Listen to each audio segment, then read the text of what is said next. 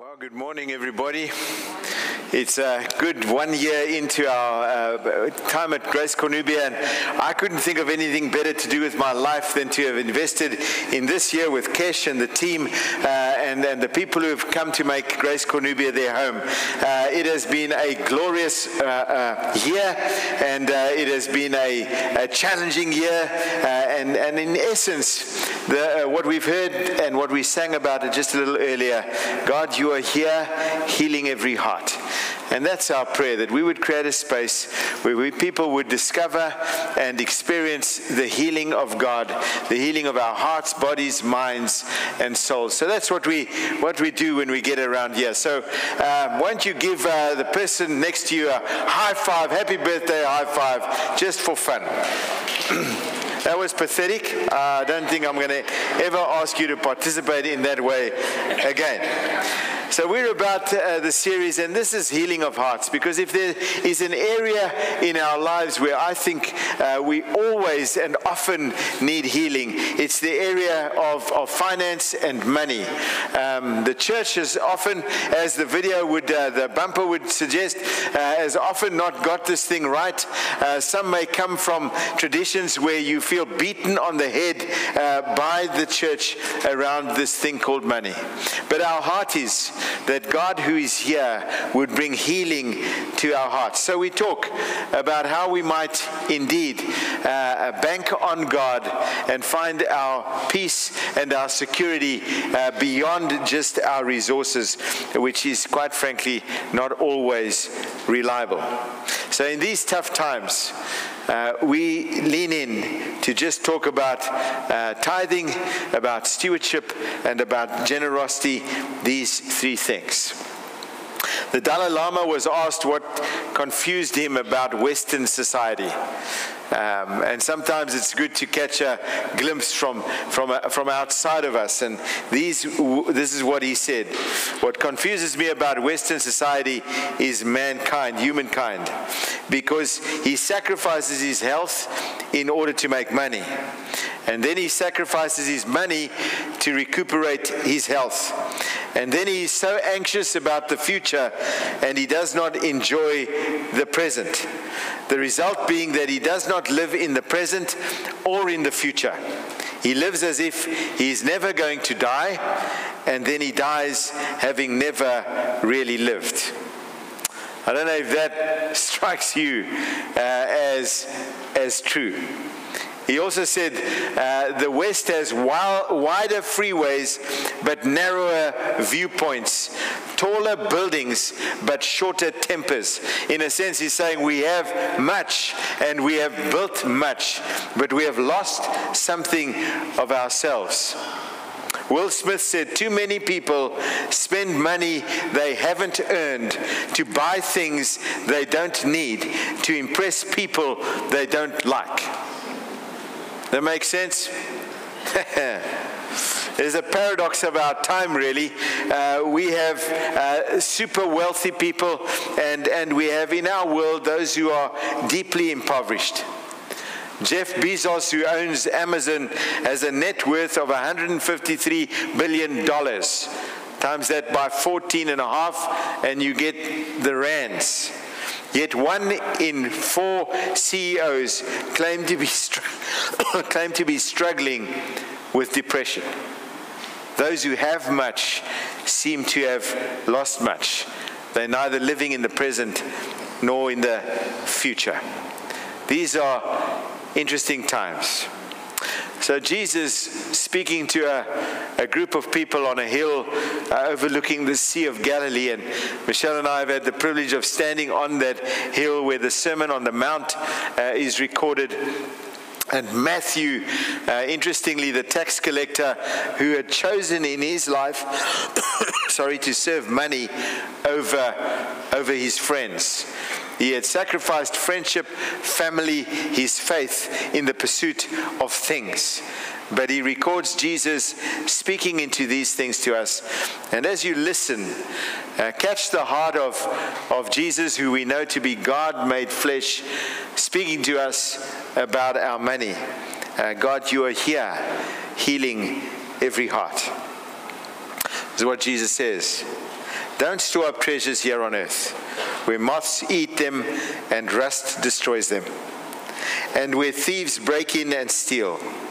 Store your treasure, your treasures in heaven, where moths and rust cannot destroy, and thieves do not break in and steal. Wherever your treasure is, there the desires of your heart will also be. In a sense, inviting us, and we reflected on this a little bit last week, to say, uh, where is your treasure and where is your heart? He goes on to say, no one can serve two masters. And in essence, he says there are two masters. Uh, there is God and there is money. For you will hate one and love the other. You will be devoted to one and you will despise the other. You cannot serve God and be enslaved to money. So pick where your trust lies, uh, Jesus is saying. And then he says, that is why I tell you, do not worry about everyday life, whether you have enough food and drink or enough clothes to wear. Isn't life more than food, and your body more than clothing? Look at the birds. They don't plant or harvest or store food in barns, for your heavenly Father feeds them. And aren't you far more valuable to him than they are? Can all your worries add a single moment to your life? In fact, it is true that our, our angst and our worry and our stress around things will rob us of our lives. Stress is one of the, the bigger causes of, of illness and, and, and death in our lives. So uh, can, can a moment of worry add a single moment to your life? And then he closes this chat, uh, as I see it, an intimate chat with the people on that mountainside. Seek the kingdom of God above all else and live righteously, and he will give you everything you need. Maybe not everything you want, but everything you need. So don't worry about tomorrow, for tomorrow will bring its own worries. Today's trouble is enough for today. Friends, it seems that Jesus talks about money in an age that is so different to ours, but it seems the issues are the same: humanity and money. He never asks for money, but he talks about money to free us up, to help us, to help us in essence live like no one else, so that we can live like no one else.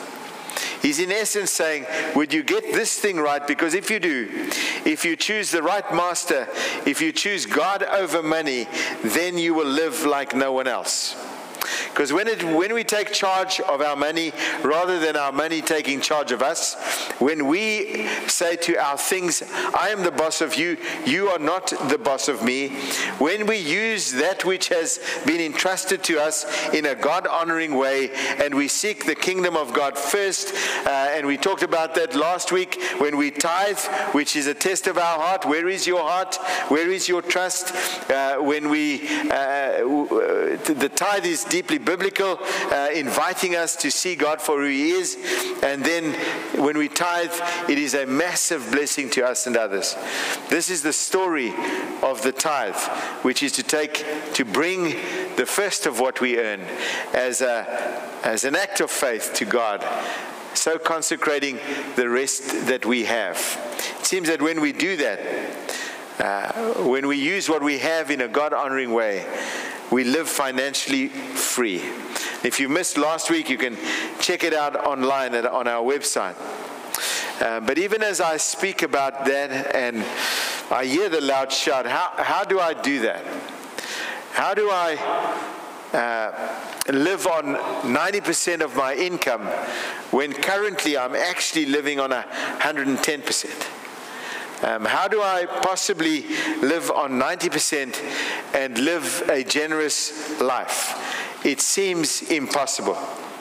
Life and things get expensive, and then life happens, all kinds of emergencies hit us, and so it all just goes pear-shaped, and I can't do that, so I'm not even going to begin to think about that. Today we, we talk about stewardship, how we how we save, spend, and use our money, how we steward our lives, because in essence you give your life, uh, your non-sleeping and leisure life, to work. And so a large part of your life is work and is earning. How do you steward your life so that you can live like no one else and live free of worry, uh, free of anxiety, uh, free of angst around this thing called money? How do we steward our things? And there are four biblical thoughts on stewardship. And the first is a liberating thought. We own nothing. Fundamentally, we own nothing. And if you can breathe that thought in, it's quite liberating, really, because if I own a lot of stuff, I've got to look after it, protect it, save it, and do all kinds of things. But if I own nothing, I can live uh, free. The psalmist says this: the earth is the Lord's and everything in it, the world and all who live in it. Everything is God's. We own nothing. C S Lewis, the great thinker, writes these words: every faculty you have, your power of thinking or of moving your limbs from moment to moment, is given you by God. If you devoted every moment of your life exclusively to his service, you could not give him anything that was not, in a sense, his own already. Everything is God's. We own nothing. We, we could live with this liberating understanding of we own nothing, or the alternate, which is uh, when Bart Simpson, that ancient uh, uh, uh, cartoon character, was asked by his father to say grace, this is how he prayed: Dear God, we paid for all this stuff ourselves, so thanks for nothing. It's the other way. God, this is ours, we have earned it, it is mine, and, and therefore stay out of it, and we paid for it ourselves, so we are grateful for nothing. It's a little jarring, don't you think? But how many perhaps subconsciously live in that way? Dear God, I have what I have, I own it, it's mine, thank you for nothing. It's the opposite of I own nothing, and God, everything is yours. In Deuteronomy, we read these words, a person reflecting, my power and strength of my hands have produced this wealth for me. Do you see how many me's, my's, and is in that? And then the counsel in the next verse is, remember, remember the Lord your God, for it is he who gives you the ability to produce wealth. We own nothing. It's a liberating thought. The second thing is, we have great responsibility. Owners have rights, but those who have given, been given uh, resources at their disposal as stewards have great responsibility.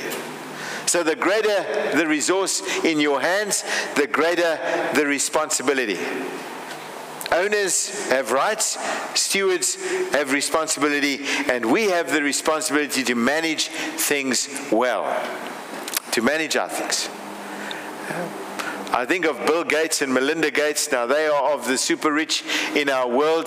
Um, and Melinda Gates was at our Global Leadership Summit two years ago, uh, speaking about the Bill Gates Foundation, Bill and Melinda Gates Foundation. And they are courting the super rich, their friends who have an extraordinary amount of money. And they are asking them to sign a pledge to give ninety percent of their wealth away. Right? And they got people signing up.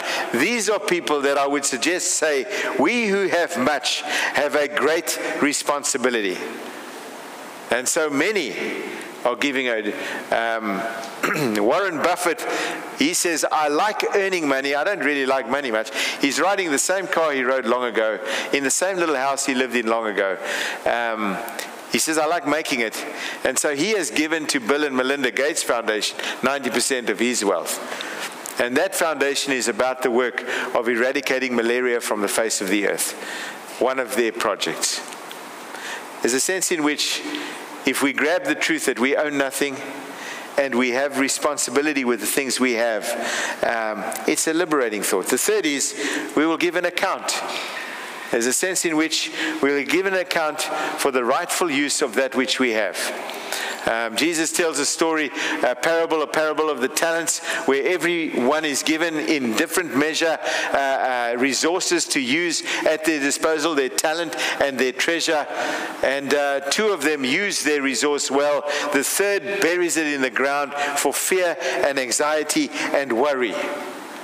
And the challenge is, would you use what you've been given well? We will give an account. And the fourth thought is, there is a reward when we steward our things well. For the two in the parable of the talents who used their things well, they were greeted with these words, "Well done, good and faithful servant. You have been faithful with a few things. I'll put you in charge of many things. Come and share your master's happiness." It seems like there is a reward here and there is a reward there. We steward our things well. Now my sense is, if we breathe those thoughts into our lives, if we let them sink into us, we become better, grateful, responsible, accountable, receiving and giving people. We become better. Money doesn't fix us. Money doesn't fix things. But when we, when we steward our things well, we simply become better. We discover that we put our trust in God first, and then all things, all that we need is given to us. It's liberating. It's freeing. So how do we get there? Is it possible that we can, in fact, live in these, with these uh, uh, biblical injunctions and find ourselves free? And what the Bible says about money is easy to understand. It works every time, but it is so hard to do. it, it, it's instinctively true, but hard to do. We'll need to make a decision of our heart that we'll seek to understand what uh, God's direction uh, is to us as we use our money, that we will believe that it works, that we'll do it no matter how hard it appears to be, and then we will live like no one else so that we can live like no one else, fundamentally. So I want to leave you with just four biblical principles on being a good steward. And you may buy it or not, but fundamentally it seems to be God's way of saying, man, I'm here and I want to bring healing to your heart and to your life and to your things. So the first principle is get out of debt. Get out of debt. The rich rule over the poor, and the borrower is a slave to the lender. So says wise King Solomon in the book of Proverbs. In this land of ours and around our world, debt is aggressively uh, marketed, uh, and, and you won't go a week, I would suggest, without a letter in the post from the bank offering you a personal loan or three easy ways where you can borrow some more money. Is that not true? A little while ago, a bank that shall not be mentioned, one that I'm busy transitioning out of, uh, I needed to borrow a little money. We were building our house, and I needed a little more because a house has a way of sucking everything out of you, right?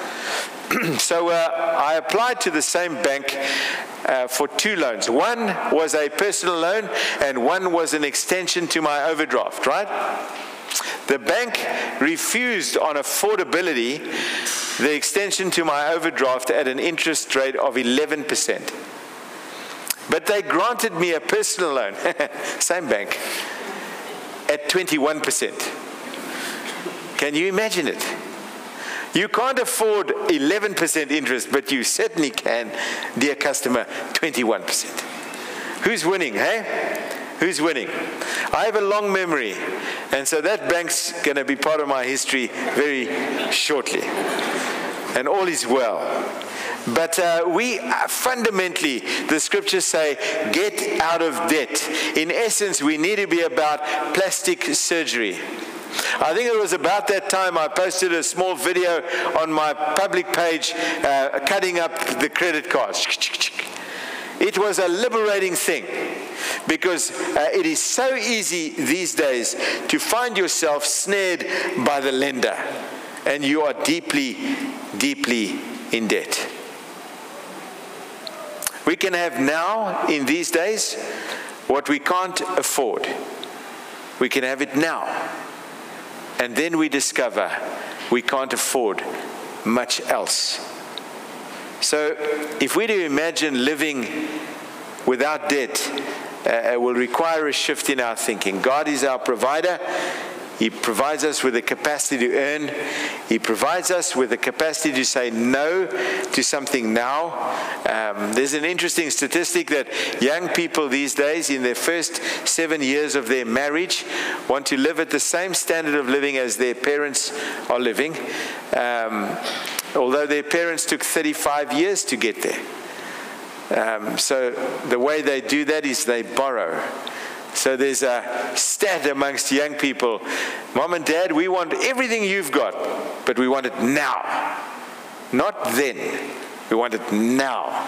Um, and it's debt. It's just debt. So how do you get out of debt? Um, Wise King Solomon says, my son, talking to his son, if you've put up security for your neighbor, if you have shaken hands in a pledge to a stranger, if you've got into debt, if you've been trapped by what you said, ensnared by the words of your mouth, so do this, my son, to free yourself since you've been fallen, fallen into your neighbor's hands. Go to the point of exhaustion and give your neighbor no rest. Allow no sleep to your eyes, no slumber to your eyelids. Free yourself like a gazelle from the hands of the hunter, like a bird from the snare of the fowler. If you're in debt, do everything you can and everything you have breath for, but get out of debt. Um, I've shown this video, and some of you may have seen it before, but it's worth watching again. Like a gazelle running from a predator, would you get out of debt? You want to know the intensity that you need to have to bring to bear to get out of debt? Watch the screens with me. Like the deer. Run!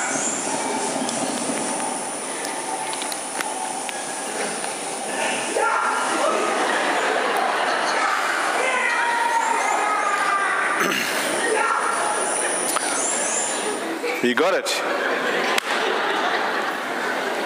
Honestly, friends, with gazelle-like intensity, uh, we have to get out of debt, and that doesn't just happen. And I'm not suggesting you walk out of here and you're debt-free, but I am suggesting you have a plan to get out of debt. Um, sell what you what what you don't need. Uh, put your dog on Gumtree, whatever.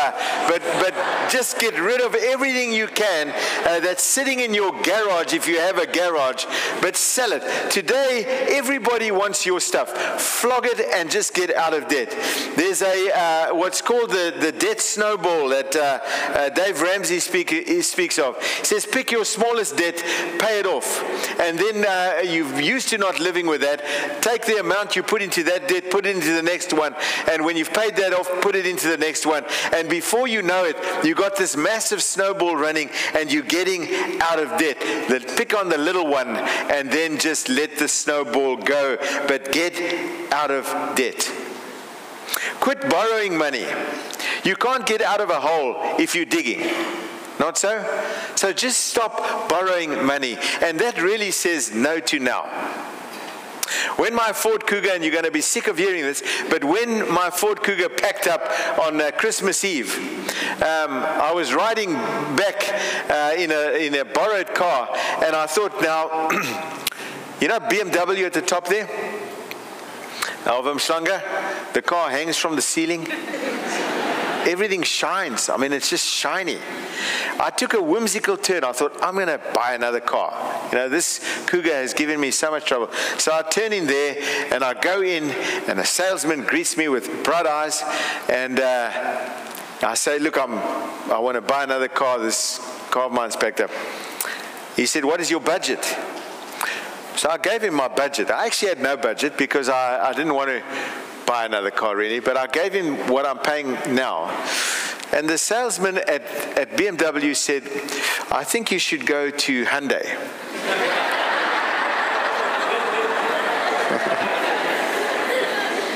I thank God for him, because he asked two good questions. He said, do you have a budget? And it made me think.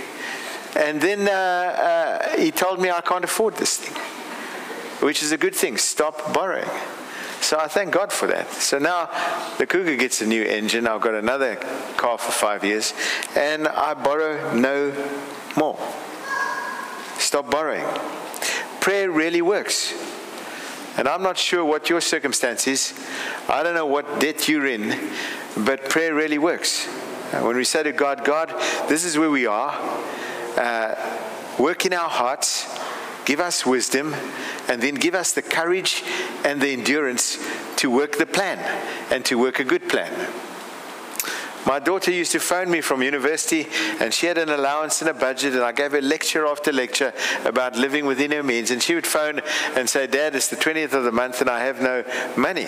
Uh, and, and then I would give her the lecture and tell her this and that, and she'd endure the lecture, and then I would uh, help her.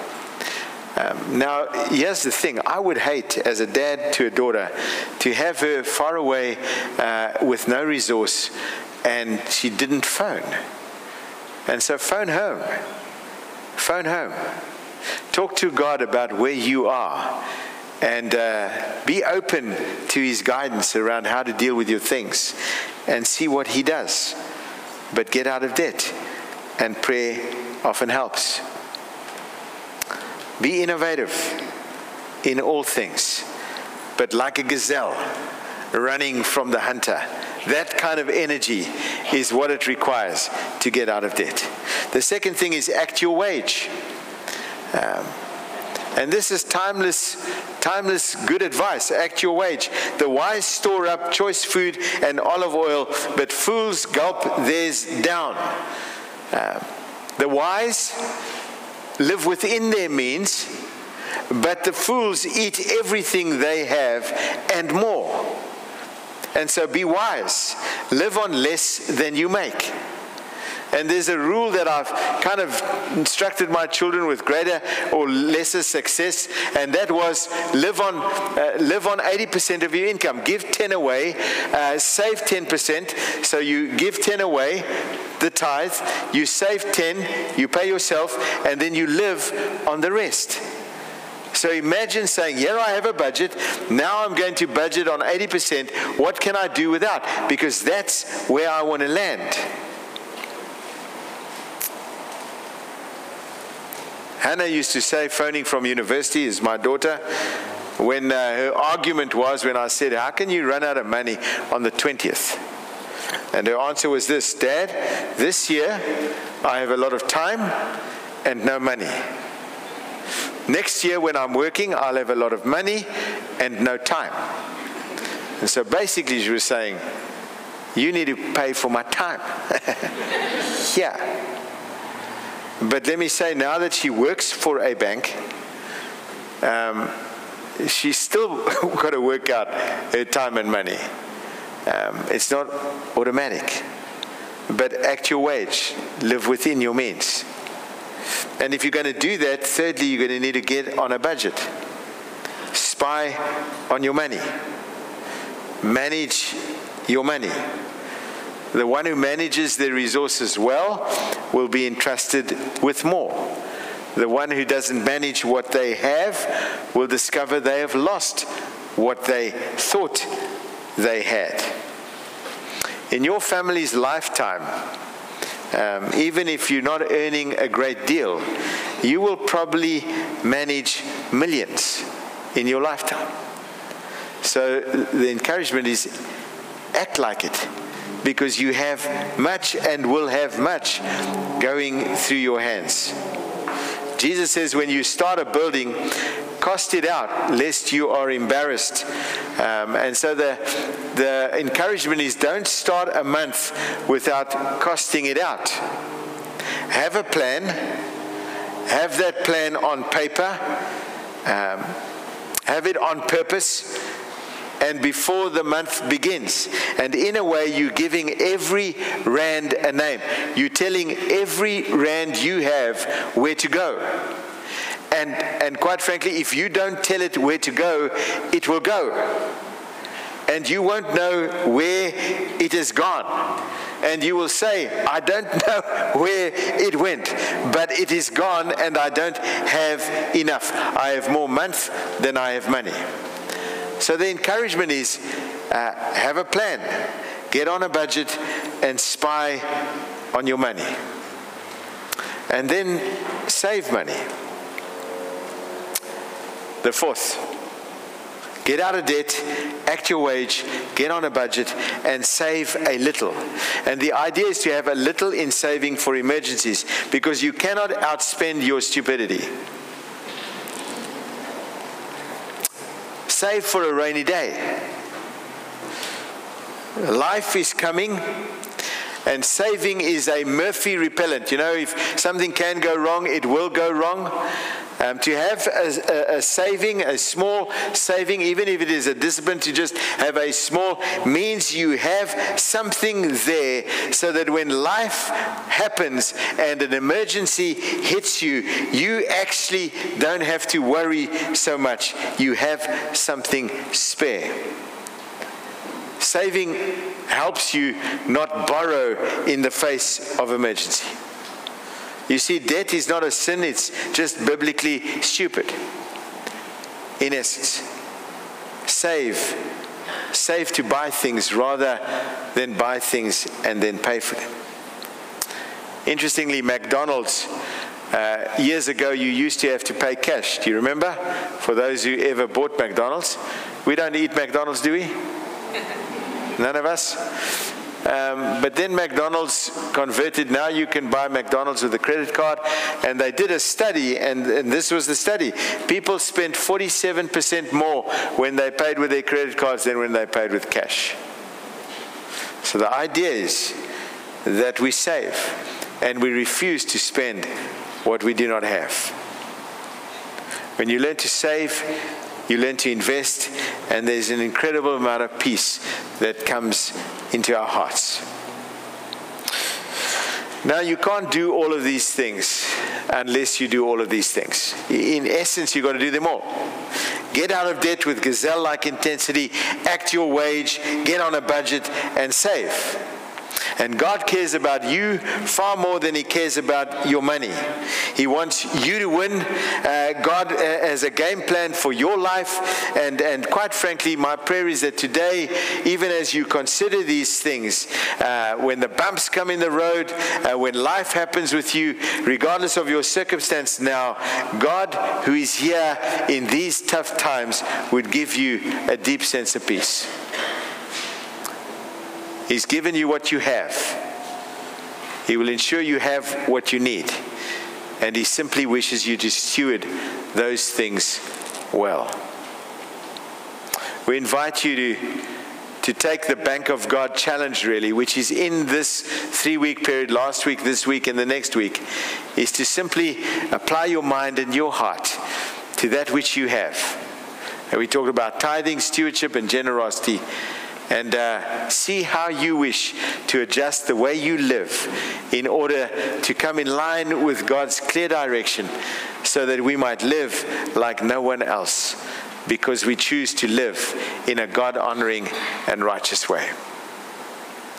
I'd love to pray with you even as we close our time together and get ready to share something and share this birthday day together. But let's pray. Let's pray together.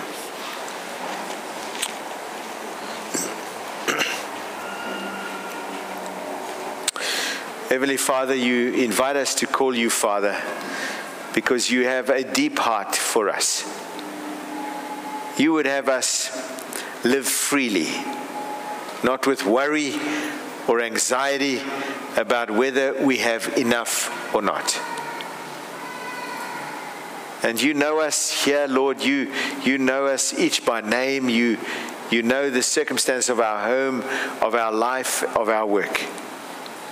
I would pray, Lord, for those who seek employment. I ask, Lord God, that in these difficult times, you in all your love and your power would make a way, for you are the way maker, as we sang earlier. That even as those here today cry out simply for the chance to work, for you have made us to work, I pray, Lord, that your provision would come, even in this week to come. I pray, Lord God, for those who, who are weighed under by debt. And I ask, Lord, even as we cry out today and we perhaps begin to make a little adjustment to our lives so as to deal with that debt, even though it might appear to be mountainous, I pray, Lord, that there would be significant things happening in our hearts, our world, and our lives. Just the faithfulness to begin would bring about uh, a new liberation and freedom. You are here, Lord, healing every heart. And around the issue of money and resource, you would have us healed. And I ask that you would do your work in us.